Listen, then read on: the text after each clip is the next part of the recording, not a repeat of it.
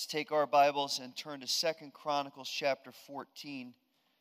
Spend some time in the Word this morning. We've had a good morning of worship. Now let's let the Spirit speak to us. Throughout the morning, we have really been reminded of the goodness of the Lord and that we can have full confidence in Him, and there is nothing greater than experiencing His sufficiency in our lives, is there? There's nothing greater than seeing Him work. When we know God is at work, when we know God is meeting our need and providing for what we have to have, that is such an awesome thing. And it's so amazing and so wonderful to be in His presence and to watch Him break through problems and break through difficulties and break through situations that we don't really have any answers for. Friday night, I was watching the simulcast of the True Women Conference that some of our ladies attended, and I saw at the end of Pastor Simla's message, hundreds of women coming forward. Hundreds of women coming up to the altar and laying out before the Lord the need for Him to intervene in their children's lives, to break relationships that had been fractured and to restore them and to bring them back, just as our friend Kirsi Toledo has shared with us at the First Tee and again on Friday night, and to bring back those that have rebelled and strayed spiritually from Him. For you women that were there, I can only imagine the power of that room. I can only imagine what that was like to see that many women raising their hands and praying and calling on the Lord. But as I watched that from my kitchen, I realized that the Lord is absolutely able and ready to do that work. That's not just, well, we got caught up in emotion at the end of the service and we went forward and we hope God will work, but yeah, I don't know. I mean, maybe not. How many know that God can and will do that work? God will do that work. We call on Him, He works. It's inscrutable truth.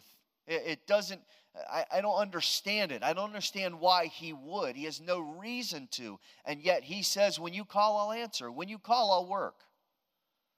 So knowing that that's what He does, and honestly, we can't really remind ourselves of that enough. It's an amazing truth. It stirs our faith. It causes us to go to the throne of grace far more often. But I don't know about you. There are mornings where I wake up and the feeling of hope and the feeling of confidence isn't there. I don't know if you experienced this, maybe experienced it this week, that even before your eyes are open and the alarm goes off, or maybe you wake up before the alarm, you feel kind of a heaviness and a burden, and you feel kind of a little sense of dread, or maybe there's some fear there, and you're just kind of wondering, oh, Lord, I forgot about that. Sleep was so nice because I forgot about my problems. But when I woke up, Lord, how is this going to get better? How is this not only going to get better, but how am I going to experience any kind of personal and spiritual victory, some kind of brightness that breaks through the gray of my soul right now? How is that going to happen, Lord? Anybody know what I'm talking about? You relate to this at all?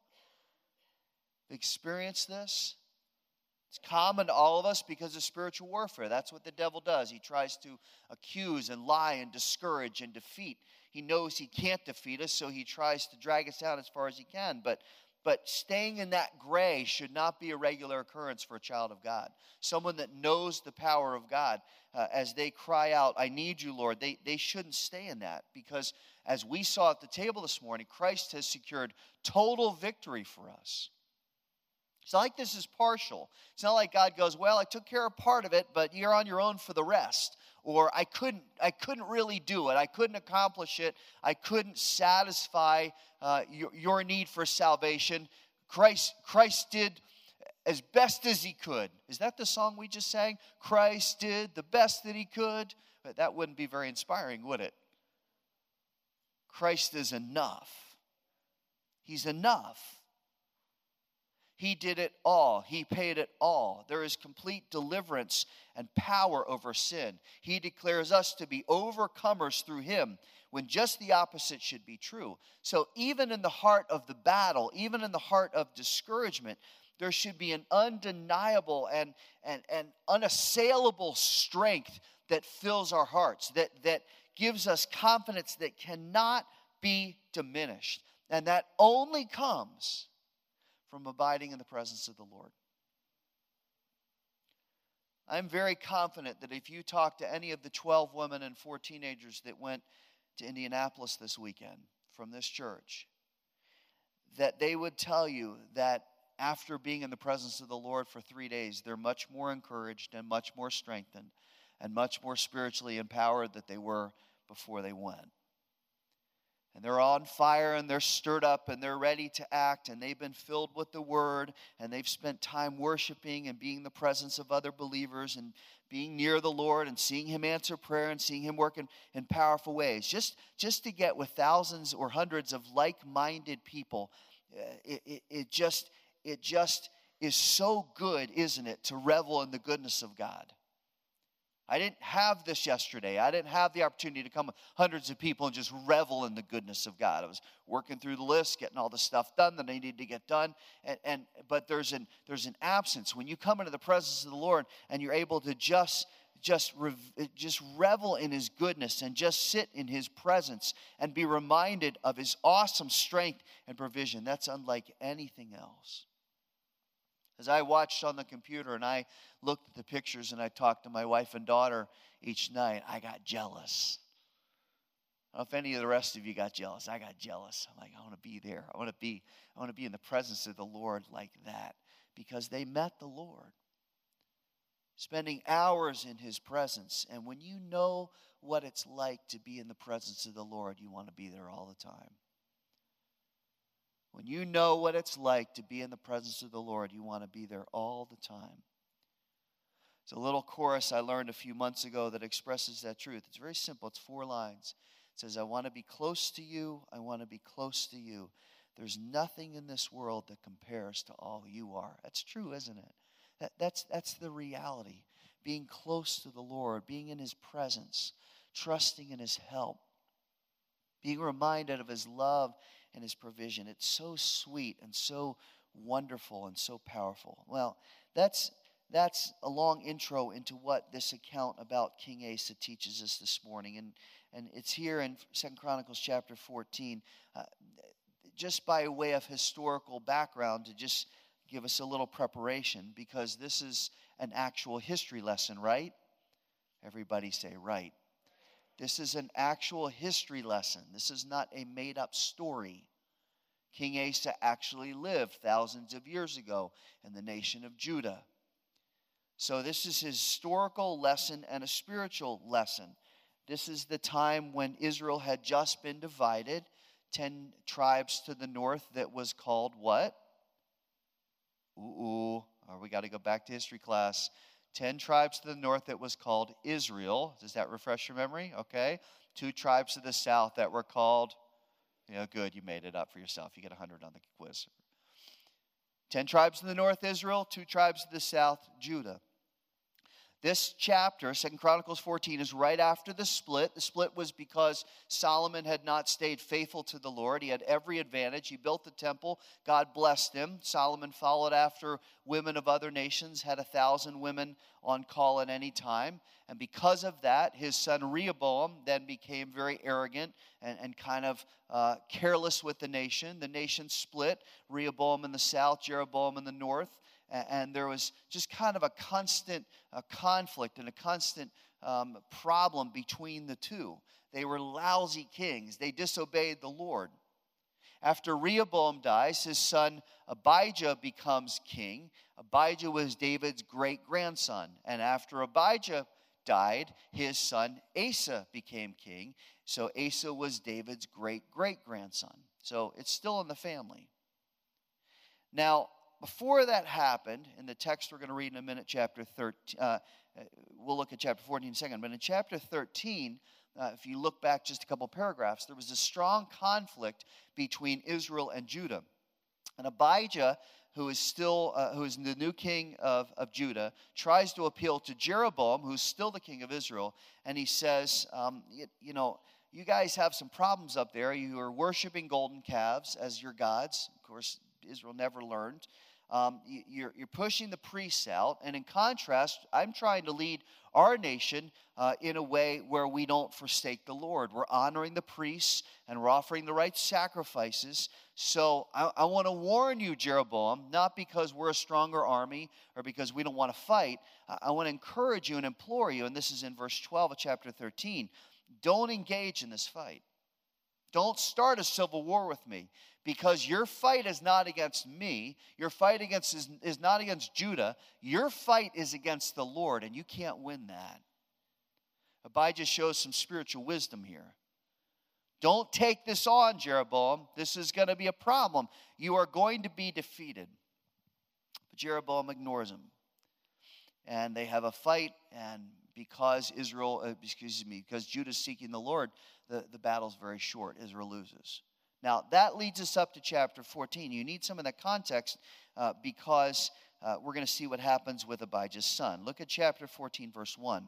So Abijah slept with his fathers, and they buried him in the city of David, which is Jerusalem, and his son Asa became king in his place. The land was undisturbed for 10 years during his days. Asa did good and right in the sight of the Lord his God, for he removed the foreign altars in the high places, tore down the sacred pillars, cut down the ashram, commanded Judah to seek the Lord God of their fathers and to observe the law and the commandment. He also removed the high places and the incense altars from all the cities of Judah, because it was widespread, and the kingdom was undisturbed under him. He built fortified cities in Judah, since the land was undisturbed, and there was no one at war with him during those years, because the Lord had given him rest. For he said to Judah, "Let us build these cities, surround them with walls and towers, gates and bars. The land is still ours." Look at the next phrase. "Because we have sought the Lord our God. We have sought him, and he has given us rest on every side." So they built and prospered. Now Asa had an army of 300,000 from Judah, bearing large shields and spears, and 280,000 from Benjamin, which was the other tribe, bearing shields and wielding bows. And all of them were valiant warriors. Great, everything's good, until we get to verse 9. Now Zerah the Ethiopian came out against them with an army of 1,000,000 men and 300 chariots, and he came to Mareshah. So Asa went out to meet him, and they drew up in battle formation in the valley of Zephathah at Mareshah. Now, there are four primary spiritual characteristics about Asa that the Spirit establishes in the text. And we need to see them, because there's a correlation that's going to come after that. So let's just go through them. If you write in your Bible, underline them, or just jot them down on a piece of paper. Four spiritual characteristics. Number one, he did what was right in the sight of the Lord. That's in verse 2. It says, second, that he removed the foreign altars and the high places. That's in verse 3. So he did what was right. He removed the foreign altars. Number 3, he cut down the false gods. This is also in verse 3 and going into verse 4. And then it says that he commanded Judah to seek the Lord and obey God's word. Now, when you look at those four things that Asa did, what he established, what he declared, what he set as an example, then we see that not coincidentally, there were four results of his action, and these are listed in verses 5 and 6. Because he did what he did, because he did what was right, removed the foreign altars, cut down the false gods, and commanded Judah to seek the Lord and obey. Because of that, there were four results. Number one, they were at peace. Number two, the nation was undisturbed. Number three, there was no war. And number four, God gave them rest. Now, don't miss this, because the Spirit is showing us that there is an unmistakable correlation between our conviction and the Lord's blessing. There is an unmistakable correlation between our conviction and the Lord's blessing.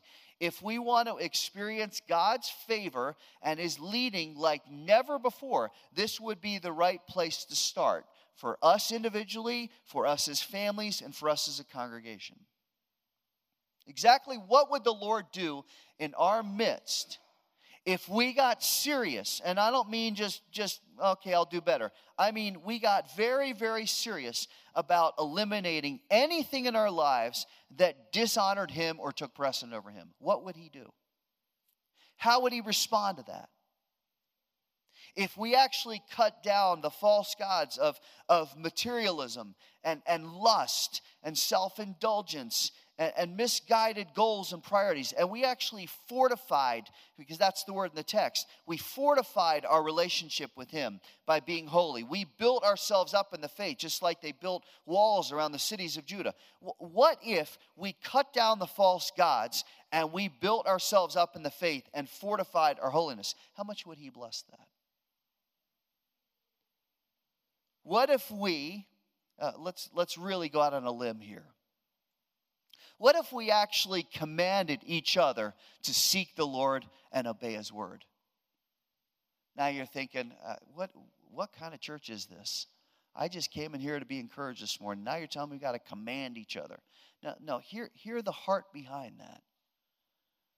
This is not, oh man, I feel enough pressure already to live differently. I don't need somebody commanding me to do it. No, but seriously, what if our exhortation and encouragement to each other this morning was, seek the Lord more and obey him more fervently? I need somebody to tell me that. You have permission to come up to me and say, Paul, seek the Lord more. And I won't be upset. I need that. Seek the Lord more. Obey his word more perfectly, more fervently. Listen, this is our calling as believers. And Asa says, we got to get serious about this. We've been monkey around ever since Solomon and Rehoboam and Abijah, my dad, started to do the right thing. But now I want to take it a step further. We are going to cut down any of these remaining altars that are in all the cities, and we're going to tear down the Asherah poles, which was kind of a sexual worship place. And we're going to get very serious. And you know what? Here's a decree from the throne. Nation, seek the Lord. Nation, obey his word. See, Asa knew about the spiritual correlation. And in verse 7, he says, the land is still ours. Look back at it. Because we have sought the Lord. So many times, I think we shortchange ourselves from experiencing what God really wants to do because we don't seek him enough. And we kind of give nice little spiritual lip service to the power of prayer, but we're not really in on the concept that the Lord gives rest and fulfillment when we call on him. That's not some form of prosperity theology. It's just the simple spiritual principle that he responds when we seek. And if you want to dismiss that, that's between you and the Lord. But I need to honestly ask you, have you really tried it? Have you really tried it? See, so often what gets in the way of us doing this is the details. They can be kind of pesky, can't they?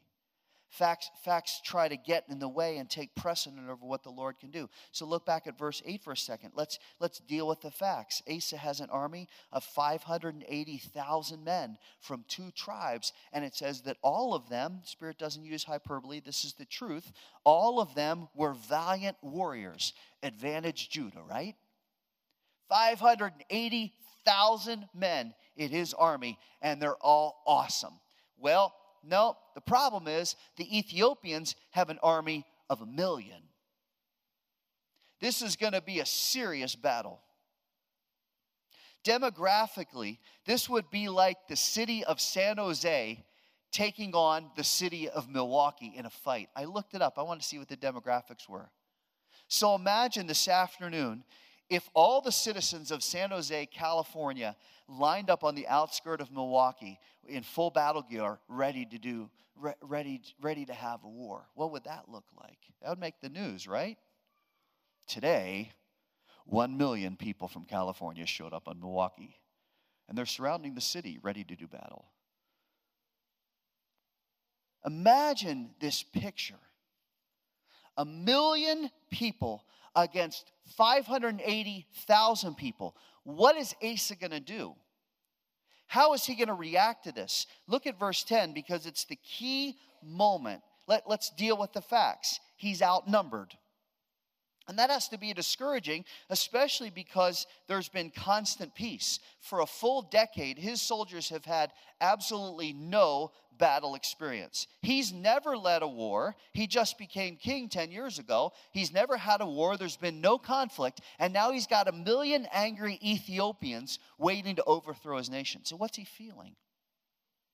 What would you do in that situation? You're the king of these two tribes, and you know that you're doing right in the sight of the Lord, and God's honoring that, and God's given you peace, and it's been wonderful, and you've torn down the altars, and you've got the nation on track spiritually. And then one day, 1 million people show up wanting to kill you.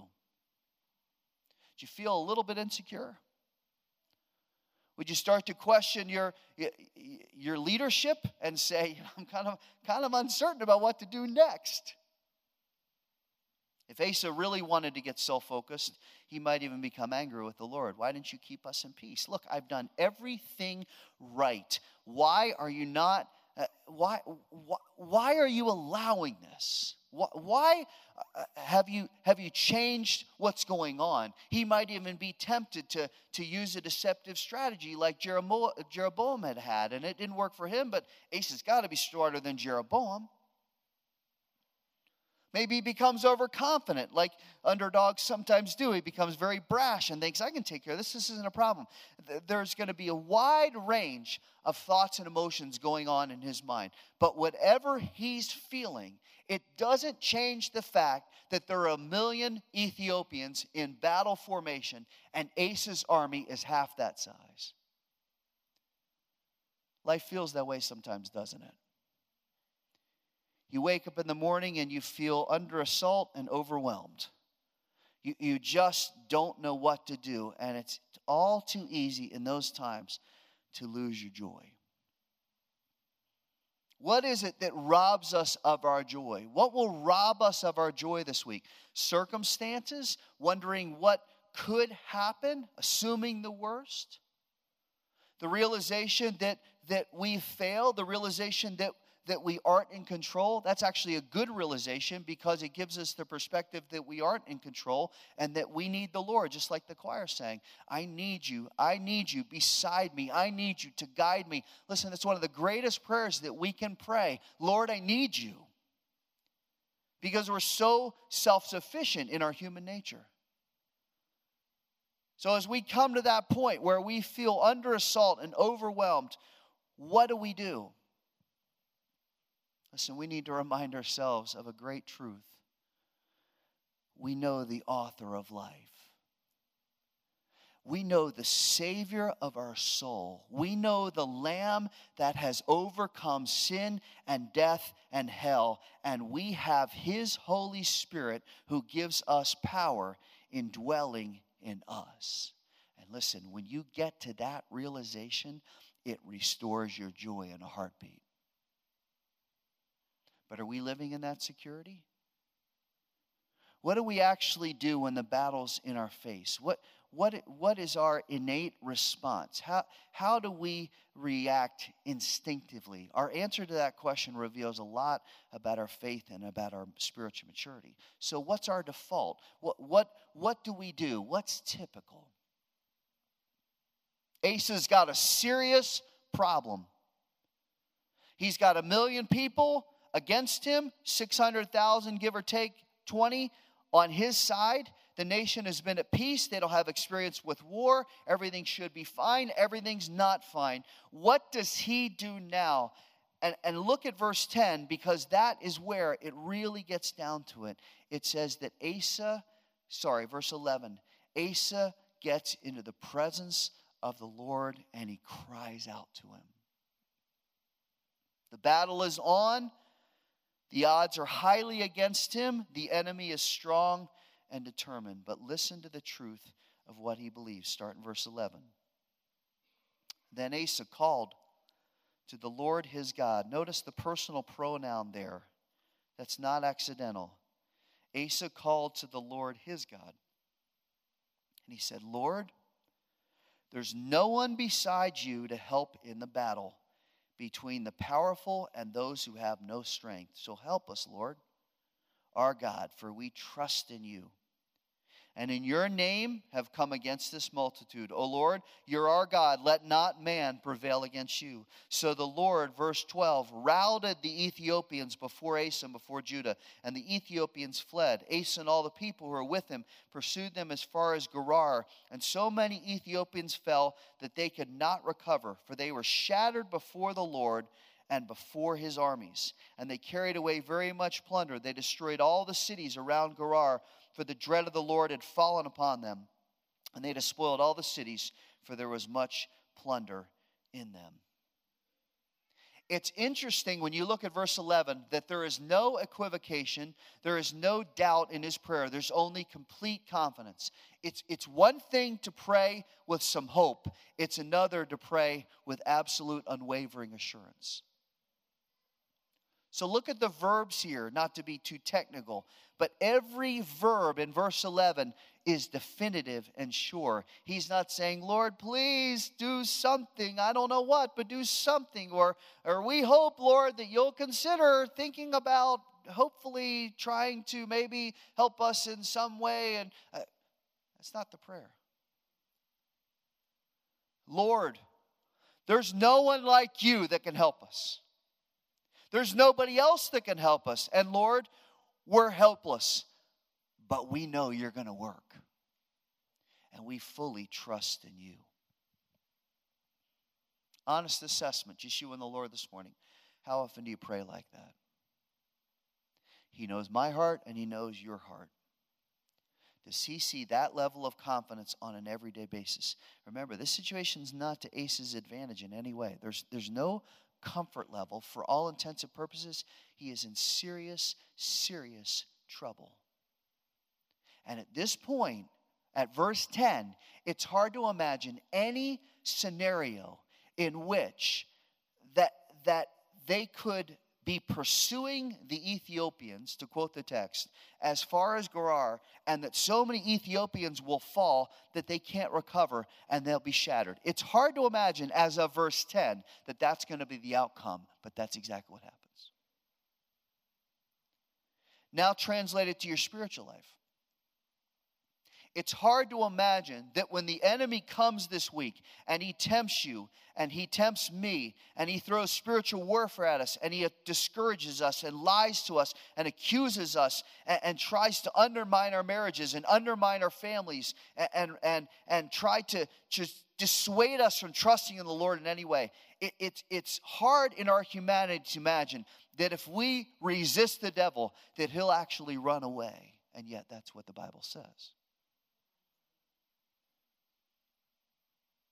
And there's so much power that has been given to us because of the Holy Spirit that not only will the devil run, but when we trust in the Lord who has broken the bondage of sin in our lives, God says, I can shatter the enemy. I can shatter the enemy.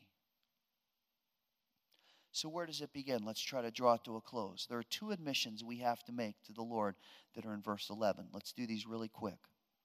First of all, we have to declare the singular authority of the Lord. In declaring the singular authority of the Lord, we have to deny our own ability, our own sufficiency, and our own right to claim that we have power. If God is the absolute authority, that eliminates me from being in the equation and the contest of being the absolute authority. If God's the absolute authority, I'm nothing. If I'm something and think I'm the authority, then I've said to God, you're not the authority, because there can't be two gods. Either he's God or he's not. So if he's God, I'm not. So we have to declare the absolute authority of the Lord. Look what Asa says. Only you, Lord. There's no one like you. Nobody else can help. What do we need to resist in our own lives to declare what we know is true? What is it about our ego? What is it about our pride that will not completely open up our hearts to praise God in this way? Is it sin? Is it we still want to be in control? What is it? because we as believers who have been redeemed by the blood of Christ that we just celebrated at the table, we as believers need to be bold and passionate and fervent about declaring his greatness. We still have the freedom to worship the Lord in public, unlike many believers around the world this morning. You ladies heard about Pastor Saheed from his wife at the conference. He's witnessing so much in jail that they beat him and transferred into a different jail cell, and he wrote a letter to his family. This is the pastor that's arisen in prison in, was it Iraq or Iran? I can't remember. Iran, sorry, thank you. He's a pastor who's in Iran. He's in prison. The government won't let him out. He wrote to his wife and he said, God's still good. This is worth it. How is it he can sit in a jail cell in Iran, beaten and ripped apart, and say, praise the Lord, but we come to a beautiful building with great friends and awesome praise music and more blessing than 99% of the world. And by the way, we have salvation through Christ, but our worship's hesitant. And our worship's restrained. And we don't want to say, only you, Lord, only you. Not me. Come on, are you kidding? Not me, only you. Only you can help. And after we declare the singular authority, Lord, look at the second thing. This may be the key why we don't worship that way. We have to admit we have no strength. Asa says, we don't have anything. They're powerful and we have no strength. But the fact that the odds are against him doesn't deter him. It just makes him more eager to seek the Lord's help. He's so confident that when we call on the Lord, that he helps those who call on him. And he knows, God, you're powerful and you're sufficient. So, Lord, here's the thing. We got half the men. We're not experienced. We haven't fought in a decade. And they want to take us. But, Lord, even though we have no strength, you have all the strength. So we're just going to trust in you. I'm sure that when many of the women came to Indianapolis on Thursday, they knew that life was challenging and that they probably had some burdens on them, and they may have even anticipated the Lord's going to deal with me this week. And maybe, ladies, you went into it thinking, well, God got to work. But I'm reasonably certain, because I've been in a lot of conferences, that most of them didn't know just how strongly and how directly the Lord was going to confront them for their sin and their lack of trust. And they also didn't realize just how deep God's forgiveness is, and just how full his provision is, and just how ready he is to help us when we call. Listen, he is the breakthrough God. He is the breakthrough God. Whatever we're dealing with, whatever seems insurmountable, whatever seems unfair, whatever seems overwhelming, he can help us because nothing is too hard for him.